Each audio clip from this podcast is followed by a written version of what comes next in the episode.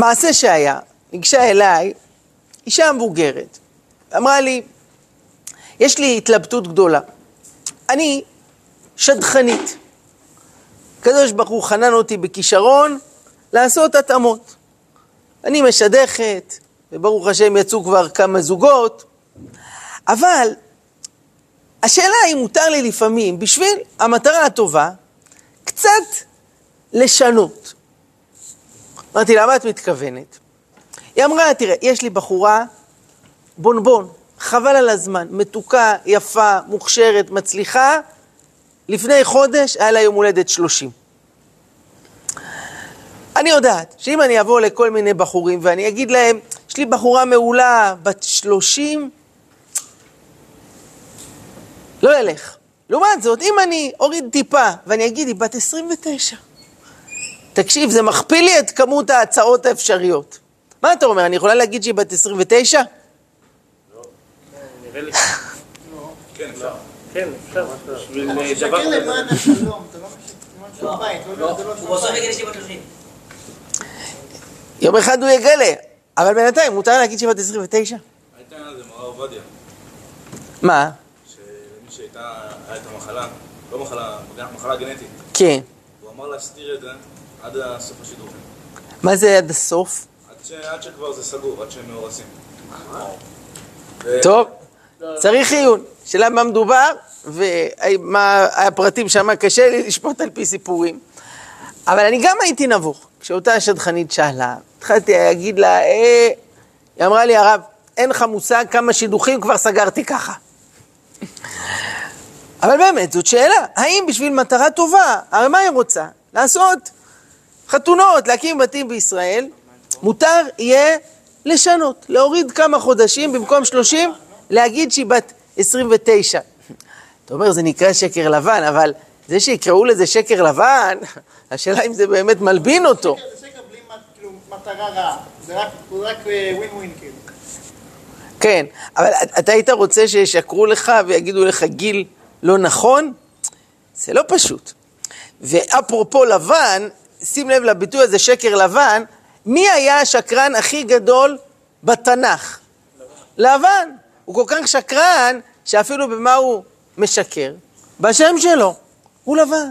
נקי, צחור, טהור. כשהבן אדם הזה הוא האבא של הרמאים. הוא מרמה את יעקב שעובד שבע שנים בשביל רחל, בסוף נותן לו את לאה. שקרן, שקר לבן. מעניין, אה? אני אתאר לכם עוד מקרה שהיה. מעניין אותי מה אתם חושבים. זה היה ב... אה, בבני עקיבא. מדריך בא לחניכים ואמר להם, תקשיבו, נבחרתם. מה נבחרנו? בעוד שבועיים יש מפגש עם ראש העיר. יגיעו נציגים של כל תנועות הנוער, אתם תייצגו את הסניף שלנו. וזאת הזדמנות, אנחנו חייבים תקציבים, צריך מבנה חדש לסניף וצריך שיפוצים ואתם חייבים לשכנע אותו שיעזור לנו. טוב, הם לקחו את המשימה ברצינות, ובמשך שבועיים התכוננו והתאמנו ומה הם יגידו ואיך הם ישכנעו אותו. בסוף מגיע היום של הפגישה, והם מגיעים ככה חגיגיים, לבושים, מוכנים, מתרגשים, ואז המדריך אומר להם, תקשיבו, עבדתי עליכם. אין לכם פגישה עם ראש העיר, יש לכם פגישה עם מישהו עוד יותר חשוב. עם ריבונו של עולם, תפילת מנחה. שלוש בביתך, הם רצו להרוג אותו. אבל המדריך הזה, מה הוא בעצם ניסה לעשות? הוא רצה להעביר להם איזה מסר, שמה? מה המסר? שהקדוש ברוך הוא יותר... אם אתה מתכוון ככה רק לראש העיר, אז זה מגרונו של עולם תיקח. תראו איך נראית תפילת מנחה בסניף. פיצוחים, דיבורים, רעש, בלגן. כשאתם צריכים להיפגש עם ראש העיר, שאחרי ככלות הכל, זה בסך הכל בשר ודם. תראו איך אתם מתכוננים, איך אתם מתארגנים, חושבים על כל מיני שתגידו, נו, וריבונו של עולם מה? תראו איך אתם מתפללים. טוב, זה המסר שהוא רצה להעביר. ואני שואל אתכם, האם בשביל להעביר מסר חינוכי, מותר לשקר לחניכים? האם מותר לשקר לילדים כשרוצים ללמד אותם איזה משהו? כן. השאלה אם השלום הזה נכלל גם בתפילה. לא, נראה לי ש... בפגישות. נראה לי- כן. נראה נראה לי ש... עקרונית כן, זה נראה לי מובא, מה שהסיפור אמרת זה ברשות הרבים, הוא היחיד שנמצא בסיפור. אה, הסיפור עם המדריך? ומה? כן. תראו, אני רואה שזה כל הזמן מצטטים את מותר לשקר מפני השלום. נראה לי שאסור פה במקרה הזה. כן. כי מה? כי המקרה הזה הוא שונה, זה לא מקרה של אה, אה, שלום בית, יש דברים גדולים יותר ויש דברים פחות גדולים. וה, והמקרה הזה אתה יכול גם לספר בסיפור במקום לעשות אה, שקר כזה. כן. ובכל זאת, אבל למה המדריך עשה את זה ככה? כי הוא רצה שיהיה פה איזה אפקט חזק. אבל הוא שיקר להם. גם, גם בסיפור היה אפקט חזק. כן. אם אתה יושב די, דיון שלם ואז אתה אומר להם, אה, אבל בכלל על זה, ובסוף אתם... אולי. ועדיין, הוא לא סתם עשה את זה. הוא רצה לטלטל אותם, אבל הוא שיקר להם. אני רק מעיר שמה שאתם כל הזמן מצטטים, אה, שנות מפני השלום וכולי, זה משפט שהוא חומר נפץ. כי הרבה אנשים יכולים להכניס הרבה דברים מתחת הכותרת הזאת של מפני השלום. אה, אמר לי פעם איזה ילד, הוא התנהג לא, בצ... לא בסדר בבית ספר, הוא התחצף, הוא שבר, הוא... ואבא שלו קיבל טלפון מהמורה, ושואל אותו, תגיד, זה נכון מה שמספרים ככה, עשית בבית ספר ככה וככה? שואל אותי, האם אפשר להגיד לא? זה לא נכון, מה פתאום? מפני השלום, שלום בית. כדי שאבא לא יתעצבן עליי, שלא יופר השלום בבית, מותר לי להכחיש ולשקר. אז תגידו, אז איפה זה ייעצר? אז כבר כל אחד פה מפני השלום, אנחנו לא נצא מזה. תראו, השאלות הן רבות, נתתי פה שתי דוגמאות, אחת של השדכנית ובחורה בת 30 פלוס, האם אפשר להוריד לה שנים? שתיים, בשביל מטרה חינוכית, האם מותר להמציא סיפור שלא היה כדי אה, להעביר איזה מסר? אה, דוגמה נוספת היא מאוד נפוצה בבית, הטלפון מצלצל, ילד עונה, תביא לי את אבא, מי זה? זילברמן. הילד הולך, אבא זילברמן מחפש אותך. זילברמן, תגיד לו שאני לא בבית. עכשיו אם הילד לא כזה חכם, מה הוא יעשה? הוא יחזור לטלפון ויגיד, אבא אמר שהוא לא בבית. טוב, אבל אם הוא עוד קצת חכם, מה אנחנו מצפים שהוא יעשה? שהוא ישקר, יגיד, אבא לא בבית, כשאבא כן בבית. מצד שני, אז מה, הוא יגיד לאבא, אבא, אני לא מוכן, אני מסרב פקודה. כן, יש פה כיבוד הורים, אבל מצד שני יש פה שקר. אה, מה תעשה מזכירה שהבוס בעבודה אומר לה, כשהוא מתקשר, תנפנפי אותו, תגידי לו וכולי. עכשיו, היא מקבלת פה משכורת, אם היא תעשה בעיות, מה תהיה התוצאה? תצטרך לחפש לעבודה אחרת. אמ, ואני אתן פה דוגמה אחרונה, כי יש המון דילמות כאלה כל החיים. אני רוצה שבזמן הקצר שלנו ננסה גם לתת תשובות ולהוציא פה את הכללים, מה ה-Waze של האמת. מתי צריך לדבוק באמת, ומתי מותר, ואולי אפילו מצווה, לשנות. אה, מה קורה כשבא אליך מישהו עם איזה נעליים חדשות, אה, בגד, קנה איזה מכשיר חדש, והוא אומר, בוא, מה אתה אומר? נכון שווה? ואתה מסתכל על הדבר הזה, חושכות עיניך. עבדו עליו, נתנו לו משהו דפוק, זה נראה עליו מכוער, אבל הוא מלא בציפייה. מה עושים במצב כזה? מה להגיד לו? אחי, זה יפה עליך? איזה יפה וזה נעליים. זה, לפיג'מה לא הייתי לובש את זה. מה, מה להגיד? שווה, הרווחת, הצלחת, אני לא חושב ש, שזה שווה בכלל. אני חושב שצריך לצבוע את זה ולתת הערה קטנה. כלומר, כאילו להגיד חולצה נהדרת, אבל את האמת, פה, את זה נגיד לא הייתי אוהב, את זה נגיד הייתי מוריד פה אם הייתי קונה. כן, להתחמק, איך? אה,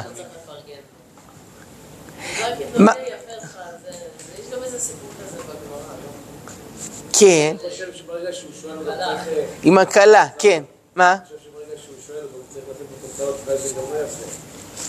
אתה אומר, הוא שואל, הוא רוצה לשמוע באמת את התשובה, באמת, אדם ששואל את דעתנו, האם הוא באמת רוצה את דעתנו בכל מחיר? רוצה את דעתך, תגיד אבל אז זה מה שאני שואל, האם הוא באמת רוצה את דעתי? לא, כן. או או שאולי הוא רוצה... כן. זה לפעמים ולפעמים, זה תלוי במקרה. כן.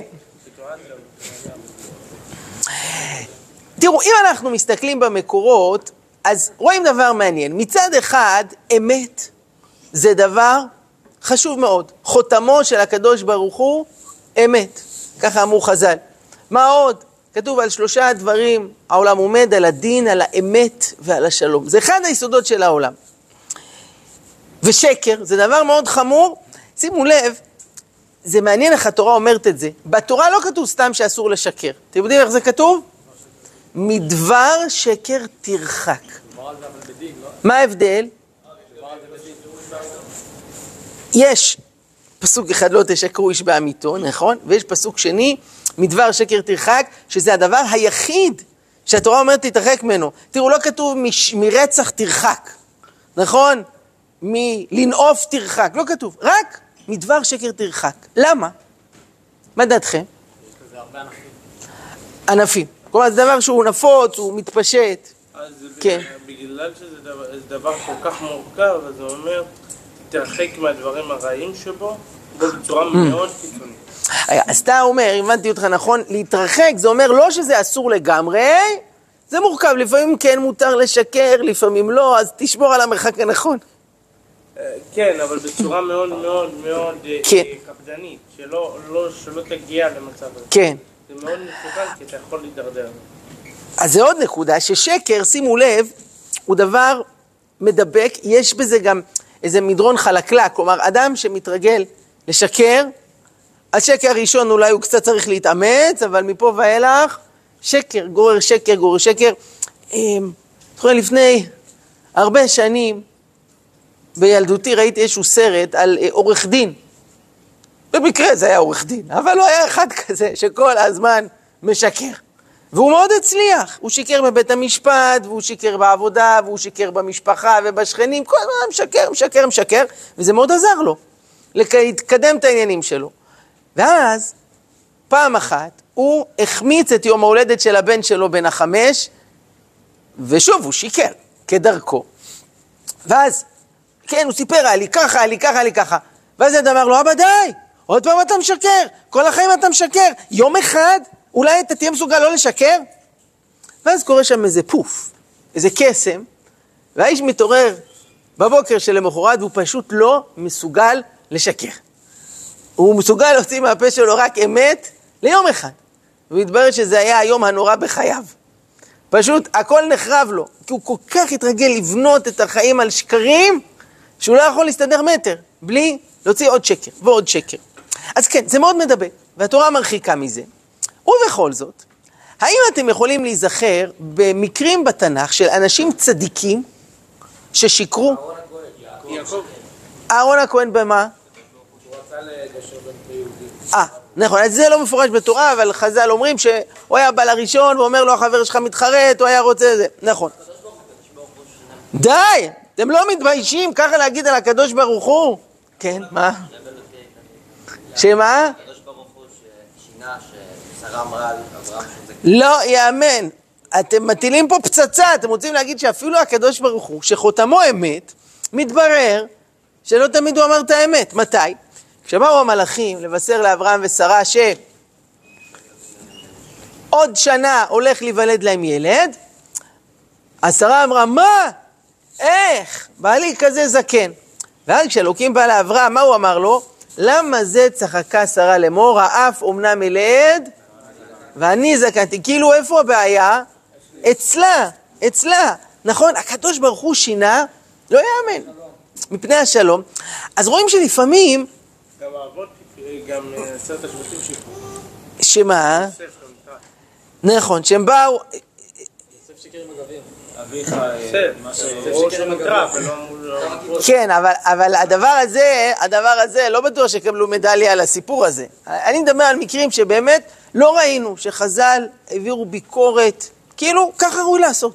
יעקב אמר ליצחק שהוא הבכור, שהוא... אה, שיצחק ב... יעקב שנכנס ו... רש"י שם אומר שהוא לא. ומתחזה, שרה במה? היא אמרה שלא צחקה. כן, לא צחקתי, כי הרי...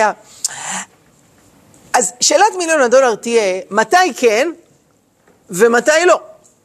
כלומר, אנחנו רואים שלמרות שהאמת כל כך חשובה והשקר הוא גרוע, יש מקרים שבהם מותר לשנות מן האמת. אבל השאלה היא מתי? מתי? אז בואו ננסה.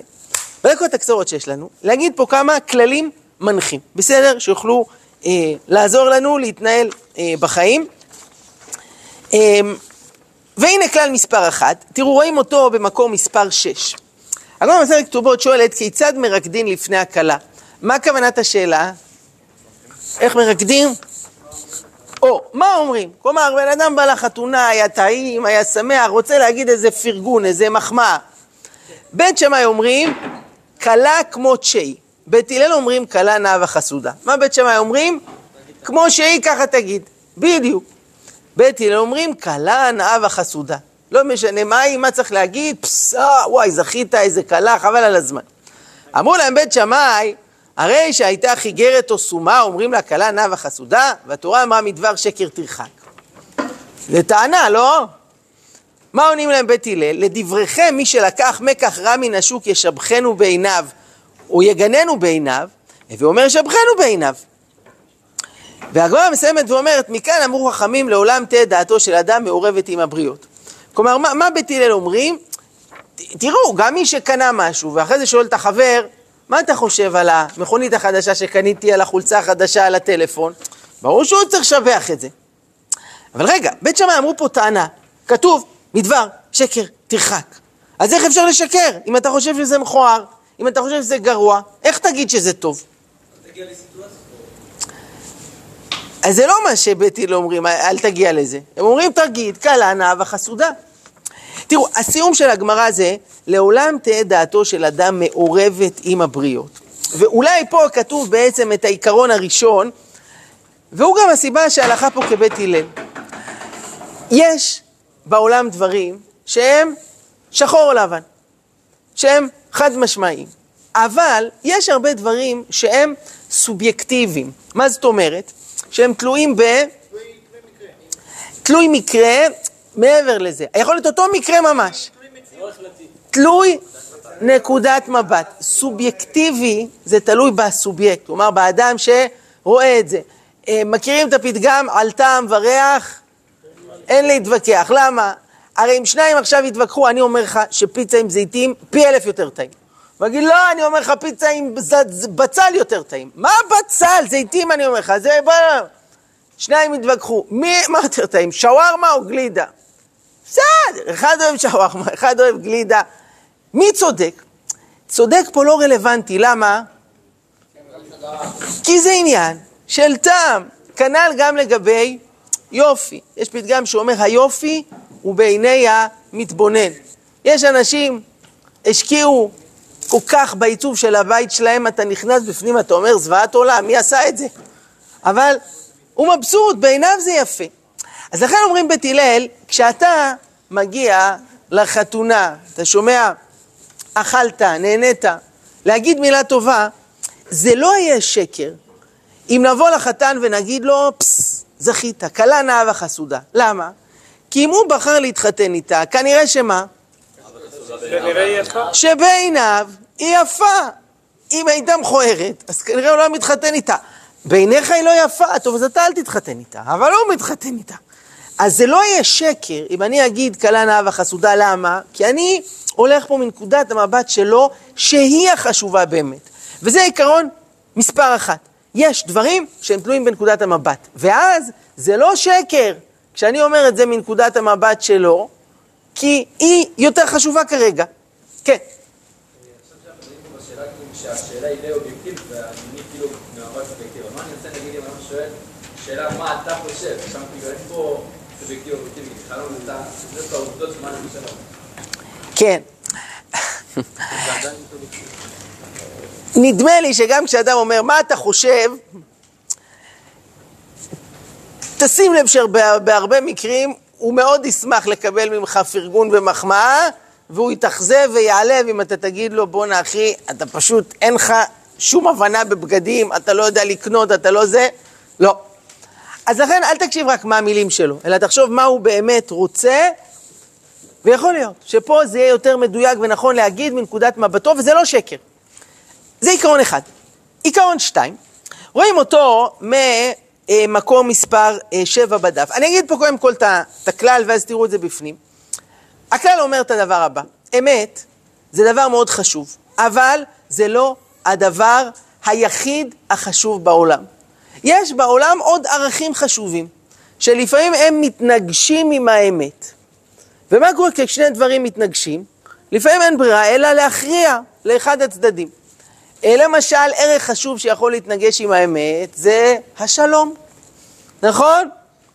אה, לדוגמה, אז תראו מה הגמרא אומרת, אמר רבי הילאה משום רבי אלעזר, מקור שבע, מותר לו לאדם לשנות בדבר השלום, שנאמר אביך ציווה, כה תאמרו ליוסף אנא סנה. נזכרים מה המקרה? אחרי שיעקב נפטר, באים האחים ליוסף ואומרים לו, אבא, ציווה לפני שהוא נפטר, שתחוס ותרחם עלינו, לא תנקום בנו על מה שעשינו לך. האם באמת יעקב אמר את זה? האם באמת יעקב ידע עד יום מותו שהאחים מכרו את יוסף? אה, למשל, דעת הרמב"ן שלו, יוסף לא סיפר לו, והוא לא ידע אה, מה הוא חשב לעצמו. שיוסף מסכן הלך בשדה, וחטפו אותו חבורת סוחרי עבדים, ואחרי זה היה איזה... מה זה? למה האחים? למה האחים שיקרו ליוסף? למה האחים שיקרו? הם לא ידעו. אה, זה ברור למה, כי... יעקב חשב שהוא נחטף, למה הוא, אז עכשיו הוא אז הוא האמין לשקר שלהם, כאילו בסוף, הוא לא בא אליהם בטענות? כי הוא הם לא. כנראה גם מצאו את הכותרת שלו עם דם. אה, למה הם לא סיפרו שהוא נחטף? לא מספיק, הם רצו להביא פה איזו הוכחה שהוא מת ונפ... ואין, אל תצפה לו יותר, חיה רעה. כן, הם אמרו, אנחנו מצאנו את זה. כנראה הוא נטרף על ידי חיה רעה.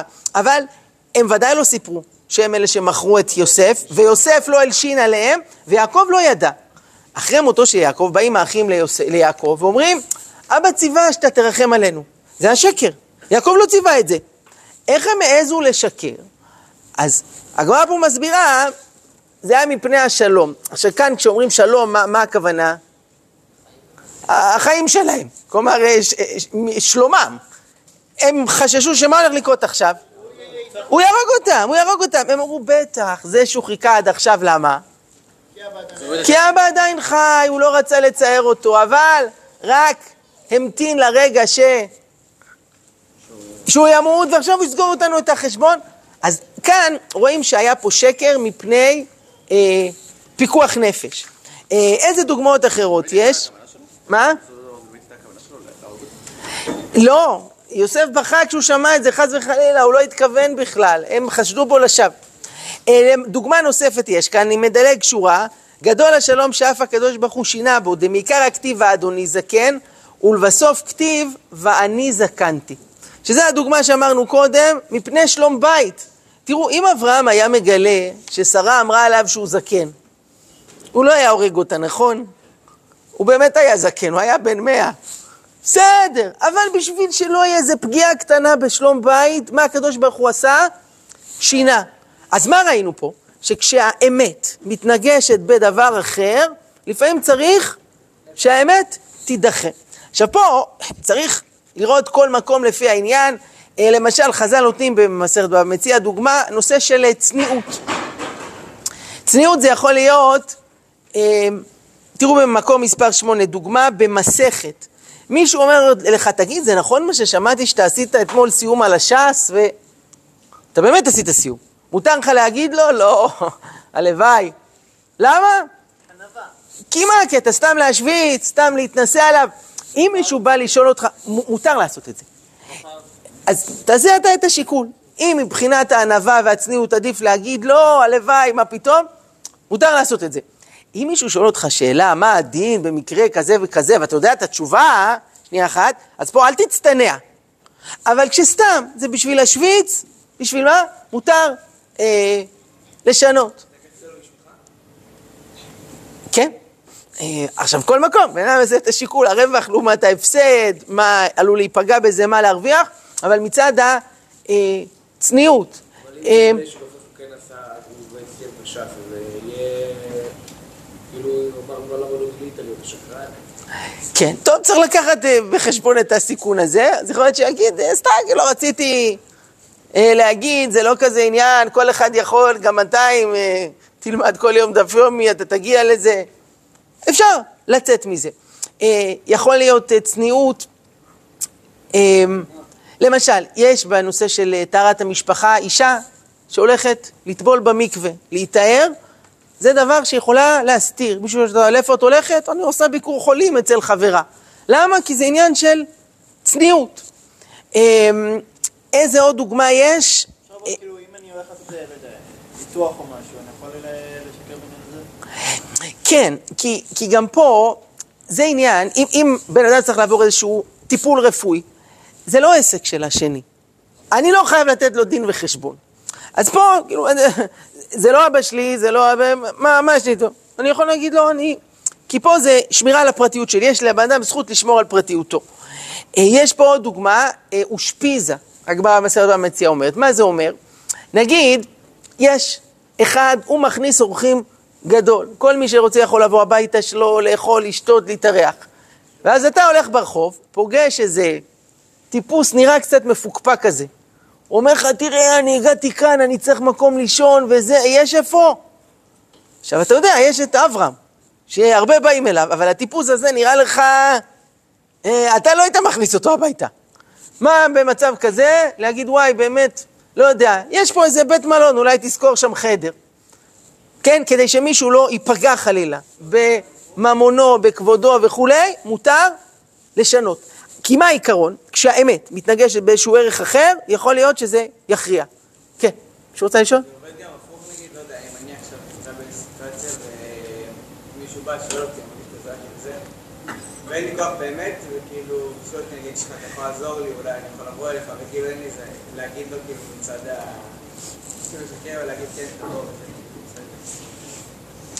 לא הבנתי, אתה, אתה לא רוצה שהוא יבוא. כי, כי אין לך כוח. כן.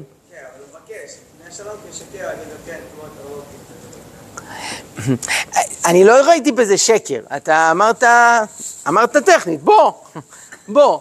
אה, אם אתה מצליח לעשות את זה, אשריך, זה באמת אה, מצווה וחסד. אבל מצד שני, תראו, אני אגיד לכם כלל בחיים, כל דבר צריך גבול, גם הדברים הטובים. אדם שיהיה כל כך טוב שהוא מפזר את כל הכסף שלו, זה גם לא טוב. חז"ל אמרו, המפזר אל יפזר יותר מחומש, כי בסוף הוא ייתן לכולם, מה יצא? אז הוא יישאר בלי כלום והוא יצטרך לבריות. צריך ב- במידה. אה, בואו נראה עיקרון מספר 3. הזמן שלנו קצר, מתי עוד מותר לשקר? אמ, רואים את זה במקום מספר 9. אני אגיד לכם את זה בשתי מילים, מול רמאים. מה זאת אומרת? כתוב ככה, כתוב ככה. מה? במשחק כמו אה, פוקר. אז רגע, בוא, בוא נראה את העיקרון, בוא נראה את העיקרון ואז תשאל אותנו על פוקר, בסדר? ויגד יעקב לרחל, תראו מספר תשע, כי אחי אביה הוא וכי בן רבקה הוא. כשיעקב מגיע לחרן ופוגש את רחל, מה הוא מספר לה? הוא אומר לה, אני אה, אח של אבא שלך ואני הבן של רבקה. מה מוזר פה? בכלל לא אח של אבא שלה. יעקב הוא לא אח של אבא שלה, הוא לא אח של לבן. מה, מה הוא של לבן? הוא אחיין. אחיין, נכון, הרי לבן היה אח של רבקה, ויעקב היה הבן של רבקה, אז הוא אחיין של לבן. למה הוא אמר לה שהוא אח של אבא שלה? אז הגמרא שואלת את זה ואומרת ככה, אמר לה מין צבת לי, כלומר יעקב אמר לרחל, בואי נתחתן.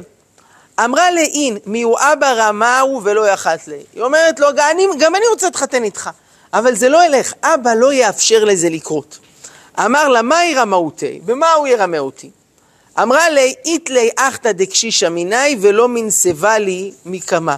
יש לי אחות מבוגרת ממני, ואבא ירמה אותך, והוא יסדר שאני לא אתחתן איתך אלא אחותי.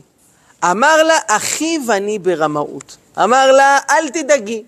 הוא ירמה, אני יודע לרמות בחזרה, אני יודע מה שצריך בשביל להגן על עצמי. שואלת על זה הגמרא, מה? משרי לאו לצדיקי לסגוי ברמאותה? מה, מותר לצדיקים לרמות? אומרת הגמרא, אין, כן, אם נבר תתעבר ואם עיקש תתאפל. כלומר, כשאתה נמצא מול רמאי, מול שקרן, מותר לך לרמות כדי להגן על עצמך. אה, עוד דקה, לצערנו, יעקב לא כל כך מוצלח בלרמות, ולא כל כך יודע להיזהר מרמאים. מה, מה הוא עשה? הוא, הוא נתן לרחל את הסימנים בתקווה שזה מה שיעזור, לא עזר. כן, ובסוף נ- יצא בבוקר והנה היא לאה, והיה צריך לעבוד עוד שבע שנים. אבל העיקרון, שרואים מכאן, אם נבר תתעבר ואם עיקש תתאפל, זה, זה פסוק. אה, אה, זה פסוק שבא להגיד שכשאתה עומד מול אדם רמאי, מותר לרמות כדי להגן על עצמך. אני אתן לכם דוגמה מעשית. אמר לי איזה בעל עסק, יש לו חנות, והוא מזמין מאיזה סיטונאי אחד, מישהו מייבא מחו"ל, מביא לו סחורה. והוא אמר, הבן אדם הזה, הוא תמיד מאחר. אני אומר לו, אני צריך פה עכשיו את הסחורה לשבוע הבא, זה מגיע שבועיים אחרי. הוא תמיד מאחר, וכמה שהוא מבטיח, אתה לא יכול לסמוך עליו. האם מותר לי לשקר לו? נגיד אני צריך את הסחורה אה, לחודש אה, ניסן. אני אגיד לו, תקשיב, אני חייב את זה עד פורים, חייב, עד פורים. כדי שפלוס שבועיים איחור זה יוצא חודש ניסן כמו שרציתי. האם מותר לשקר בדבר כזה? התשובה היא כן. כי המטרה פה זה לא לגנוב ממנו עכשיו, להרוויח עליו יותר. מה המטרה? להגן על עצמי מפני רמאים, אז פה מותר אה, לשנות ולשקר. ותראו, זה, זה לא פשוט, אבל לצערנו זה מעשי בעולם העסקים, בבתי משפט, לפעמים יש כאלה שמרמים ומשקרים, וצריך לעשות חשבון. אם יהיה נכון, להשתמש פה בתרמית בחזרה, בשביל להגן על עצמנו. עכשיו אתה שואל על פוקר, מה השאלה? במשחק, הוא כן. הוא מרמה, אני מרמה. ככה זה יכול לעשות את זה במשחק יותר... בכל מקרה, במשחק הזה הכל משקרים שם בכל מקרה כדי להשיג את הכסף. מה, זה כלל שחייבים לשקר שם? כולם... פוקר נראה לי זה די... ולהצליח טוב במשחק. המטרה. המטרה לשקר בשביל זה נקרא לבלף במשחק. במשחק קוראים לזה לבלף, לא. כן.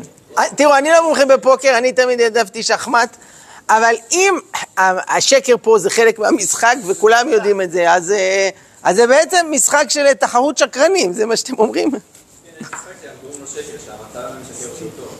כן. טוב, אני לא הייתי ממליץ להרבה, לשחק הרבה במשחקים שכאלה, עדיף משחקים עם אנשים ישרים, משחקים ישרים, אבל כן, בחיים אם מישהו אה, משקר, מותר לי להגן על עצמי.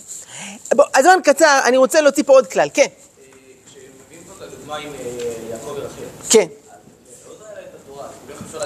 לא? אבל לא צריך תורה בשביל זה. להיות אדם ישר זה מוסר אה, בסיסי. תראה, שאלות, איך- איך יעקב שיקר ל... תורה במנהלים שלהם. כן, כי יעקב, כי יעקב היה צדיק. אה, תראה, אני יכולתי להגיד לך שיש מדרש שאבות קיימו את כל התורה עוד לפני שהיא ניתנה, אבל, אבל עזוב, יעקב היה צדיק, וצדיק הוא אדם ישר, הוא לא משקר. לא כאילו. לא, אבל הוא... אבל להיות ישר, לא, לא צריך תורה בשביל זה, זה, זה מוסר, זה דרך ארץ שקדמה לתורה, זה מוסר בסיסי. תראה, סדום נחרבה עוד לפני שניתנה תורה. למה? כי רשות כזאת כלפי אורחים, זה דבר שהוא לא מקובל, גם אם אין לך תורה ושולחן ערוך, והם נענשו על זה. בואו תראו כלל נוסף, מאוד חשוב, שהוא בא לדבר על דו-משמעות. אמ, אחד השקרים שהזכרתם קודם זה יעקב שמתחזה לאחיו.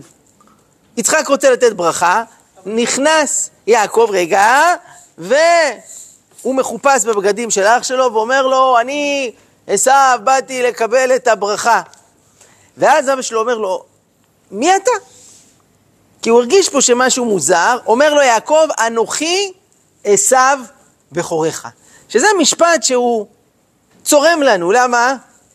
כי אתה לא, אז למה אתה משקר? אז תראו מה אומר, אז תראו מה אומר רש"י. אומר רש"י, אנוכי עשיו בכורך, אנוכי המביא לך, ועשיו הוא בכורך. מה דעתכם, עכשיו אתם רגועים?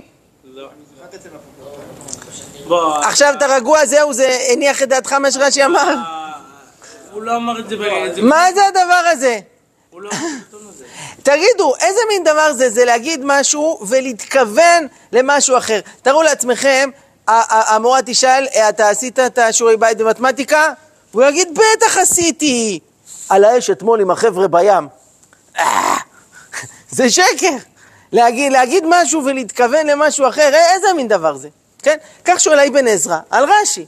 הוא אומר, המפרש אנוכי עשיו בכורך, אנוכי מה שאנוכי, אבל עשיו הוא בכורך, אינו פשט ולא יצא מחוכמת הדיבור. ואם ישאל אדם בבית דין את חברו, אתה הוא חברי שהלוויתי לך כך וכך, ואמר אני, לא יוכל לומר מחשבתי הייתה שאני חברו ולא יותר. איך אומרים? את הכוונות תשמור לתפילה. אתה לא יכול להגיד משהו ולהתכוון למשהו אחר, זה שקר. נו, אז מה רש"י רוצה להגיד? צו של נביא, וזה זה הופך על... אה, זה כגובר על הצו של, אה, אלוהים.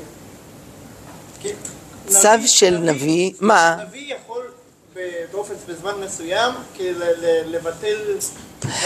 יש אה, מושג של הוראת שעה, שהקדוש ברוך הוא נתן כוח לנביא, בזמן מסוים, נגיד אליהו בהר הכרמל, שיש שם הקרבה, אה, למרות שיש מקדש, אז מקריבים בחוץ, זה היה הוראת שעה, נכון, אז מה אתה שואל? רבקה בעצם הורתה ליעקב לעשות את זה.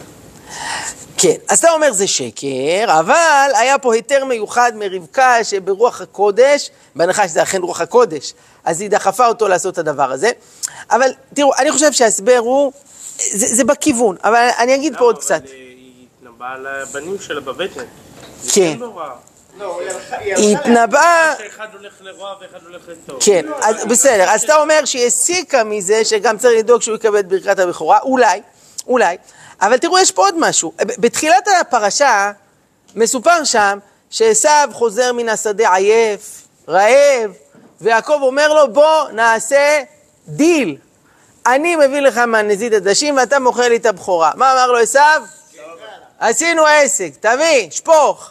ועושים עסק, והוא מוכר לו והוא נותן לו. אז בעצם יעקב קנה את הבכורה.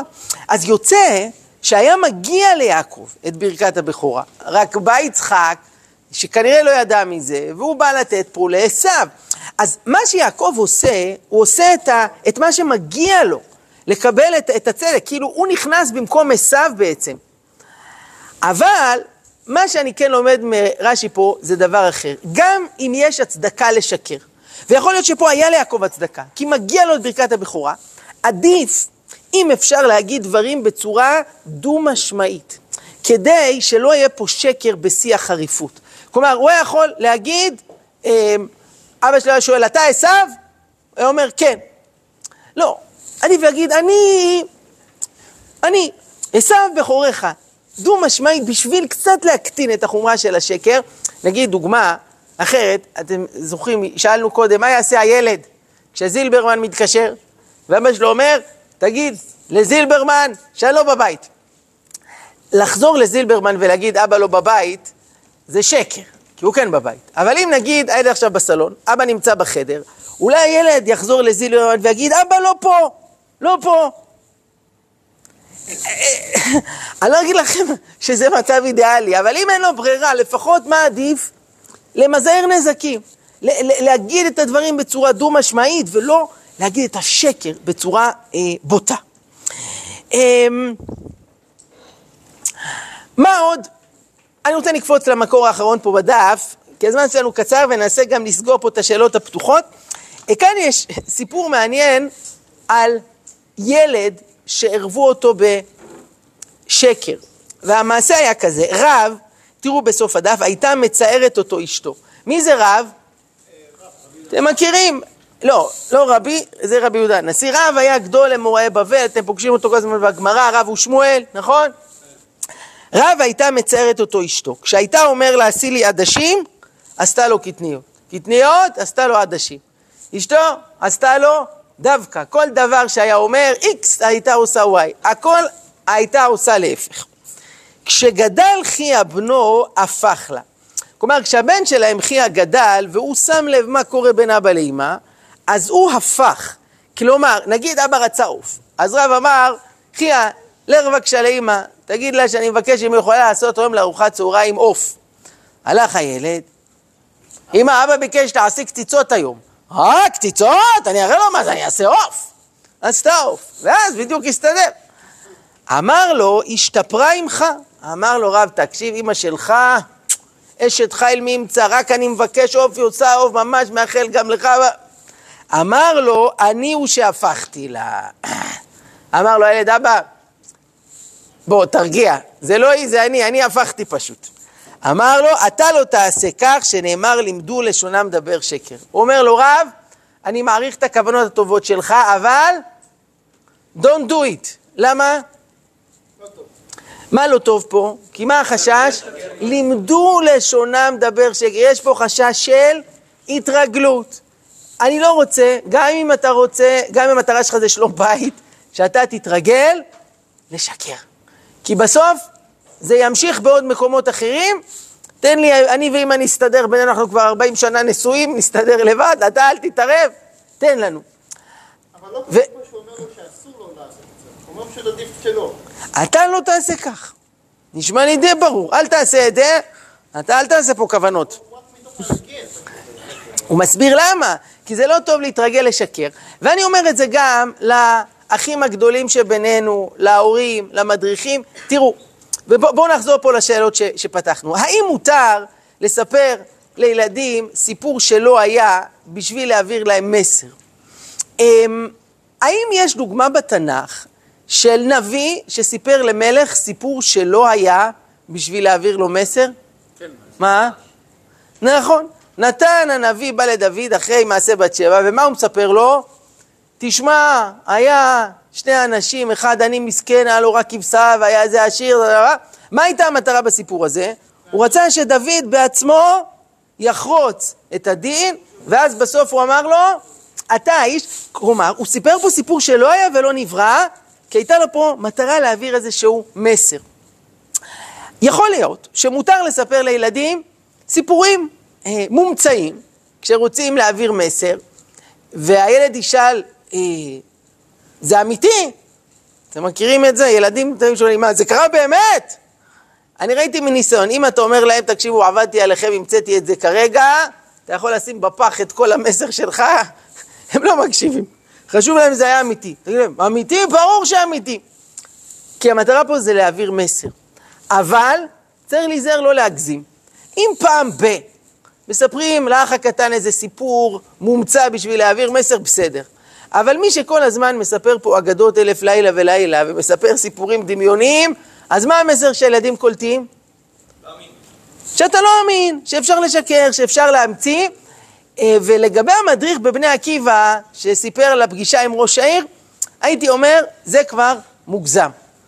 משהו בקטנה, בפעולה, אתה רוצה לספר סיפור, תספר. אבל עכשיו שבועיים, לגרום להם להאמין בזה, ולהתכונן, ולהתארגן, ולהתלבש, זה הרחקת לכת. מה אתה אומר? נכון, אז זה עוד שאלה, מה יהיה התוצאה? אני לא חושב שהם בעקבות זה יתחזקו בתפילה. נראה לי שהם רצו לסקול אותו באבנים, ואני מבין אותם. אה, איזה עוד שאלות שאלנו? אה, אם נסכם שנייה את העקרונות. א', אמרנו, האמת היא דבר מאוד חשוב. חותמו של הקדוש ברוך הוא אמת. שקר זה דבר שלילי ביותר, צריך להתרחק ממנו, מדבר שקר תרחק. עם זאת, ראינו דוגמאות מהתנ"ך של אנשים גדולים וצדיקים ששיקרו, ואפילו הקדוש ברוך הוא שינה מן האמת. אז מתי כן ומתי לא? כלל נאמבר 1, אמרנו, יש דברים סובייקטיביים. דהיינו, תלויים בנקודת המבט, תלויים בטעם, כמו נושא של יופי, של טעם, זה לא שקר, אם אני אומר את זה כפי נקודת מבטו, כי זה עניין של טעם. שתיים, כשהאמת מתנגשת עם ערך אחר, שזה יכול להיות פיקוח נפש. כן, כשאברהם מגיע למצרים, שואלים אותו, מי זאת האישה הזאת? מה הוא אומר? אחותי, איזה אחותי? זאת הייתה אשתו, אבל למה הוא אמר את זה? שיהרגו אותו. אז ברור שכשהאמת מתנגשת בפיקוח נפש, זה דוחה, אבל גם שלום בית, צניעות, אה, כבוד האדם, יכול להיות שהאמת פה אה, תידחה. שלוש, כשהם מתמודדים מול שקרנים. מותר לאדם לשקר כדי להגן על עצמו, כדי למזער פה אה, נזקים. ארבע, אמרנו שגם אם יש היתר לשקר, עדיף לעשות את זה באיזה דרך? דו-משמעית. כלומר, לא להגיד שקר בפרצוף, אלא אם אפשר להגיד, אה, דוגמה, בספר אה, חפץ חיים, הלכות לשון הרע, הוא אומר סיטואציה מצויה, נגיד, אתה רואה שני אנשים מדברים על מישהו שלישי. מה הם מדברים? מלכלכים עליו חבל על הזמן. ואז השלישי ניגש אליך ואומר, תגיד, הם דיברו עליי עכשיו?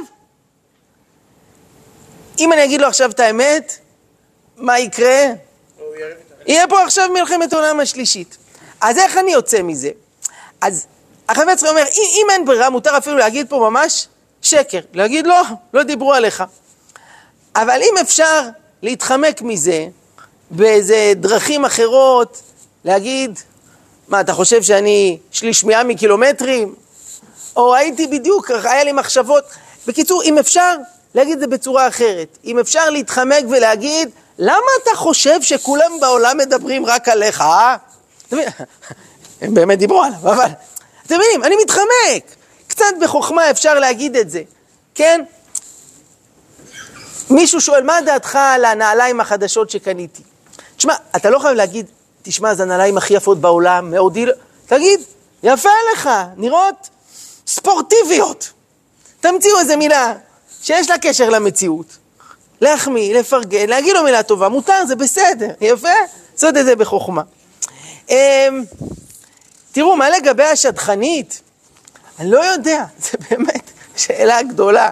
שאלה גדולה, מה אתה אומר? בוא נגיד אה, נביאים, שהנבואה שלהם יכולה להתקיים ויכולה לא להתקיים. אז אם היא לא מתקיימת, אז זה שקר לכאורה. בוא נגיד יונה, הוא אמר עוד 30 יום אה, ננבא מתהפכת. כן. זה לא קרה, זה לא שקר?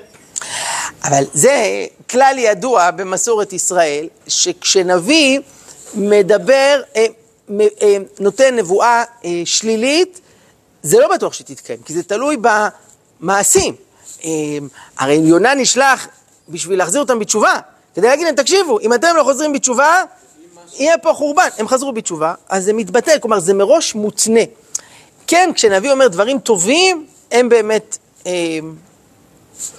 זה חד כיווני, כך, כך אומר הרמב"ם. אה, אז לכן פה זה, הם ידעו שזה יכול להתבטל, והם אכן חזרו בתשובה. כן, מישהו פה שאל? אמ, עיקרון אחרון שאמרנו זה זהירות גדולה ביחס לילדים.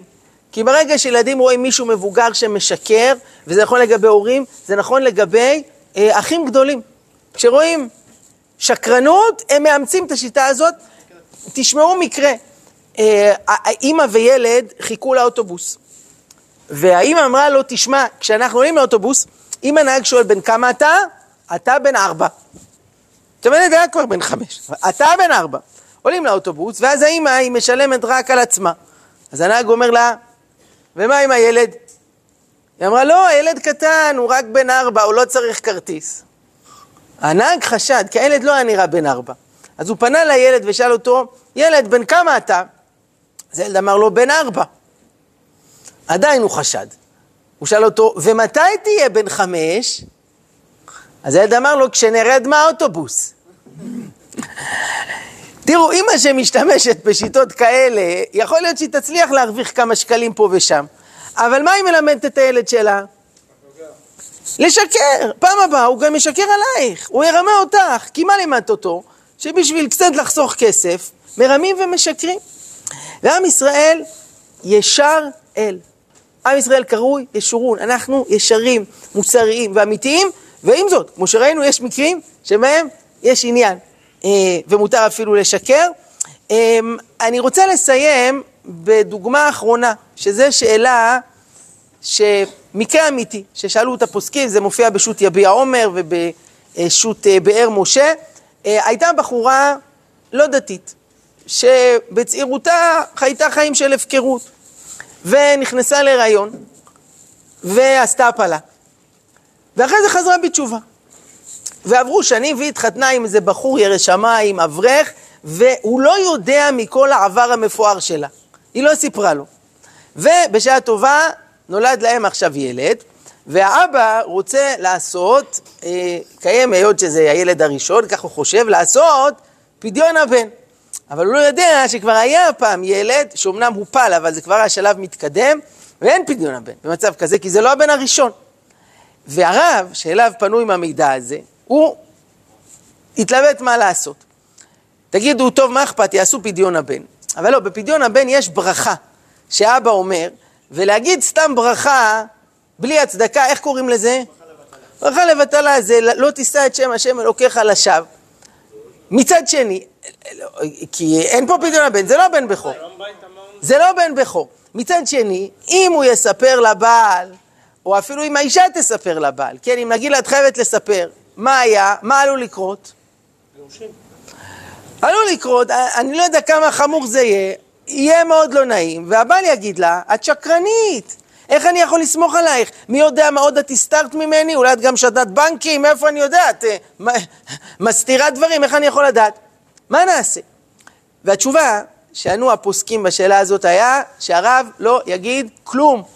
וגם אם יגיד האבא ברכה לבטלה, מוטב כך. והם נתנו דוגמה ממה שכתוב בתורה על אישה סוטה, אישה שיש חשד שהיא בגדה בבעלה, אז כדי לבדוק את זה, אם כן או לא, מה עושים? הולכים אל הכהן, ושם הוא לוקח איזה מגילה והוא כותב שמה את הפסוקים, ויש שם את שם השם, ומוחים את זה אל תוך המים, ואחרי זה היא שותה מזה, וזה בודק אם היא באמת נאפה או לא. אמר הקדוש ברוך הוא, אני מוכן שהשם שלי שנכתב בקדושה יימחה על המים כדי להטיל שלום בין איש לאשתו. אז אמרו גם פה, בשביל שיהיה שלום, אפשר ששמו של הקדוש ברוך הוא יוזכר פה לשווא, אבל לא ייהרס פה חלילה שלום בית. חברים יקרים, אני רוצה לברך אתכם, שתהיו אנשי אמת, שתהיו ישרים, וכשיהיה צריך לשנות, תדעו לעשות את זה בדיוק, במידה הנכונה ובצורה הנכונה, והכל יהיה לשם שמיים. אשריכם על הלימוד פה ועל ישיבת בין הזמנים, וברך אתכם שיהיה חופש, שיהיה קיץ, מלא באנרגיות, מלא בשמחה. תחזרו עוד איזה חודשיים לשנת הלימודים, מלאי עוצמה וכוחות לעוד הרבה שנים. תודה רבה, יישר כוח.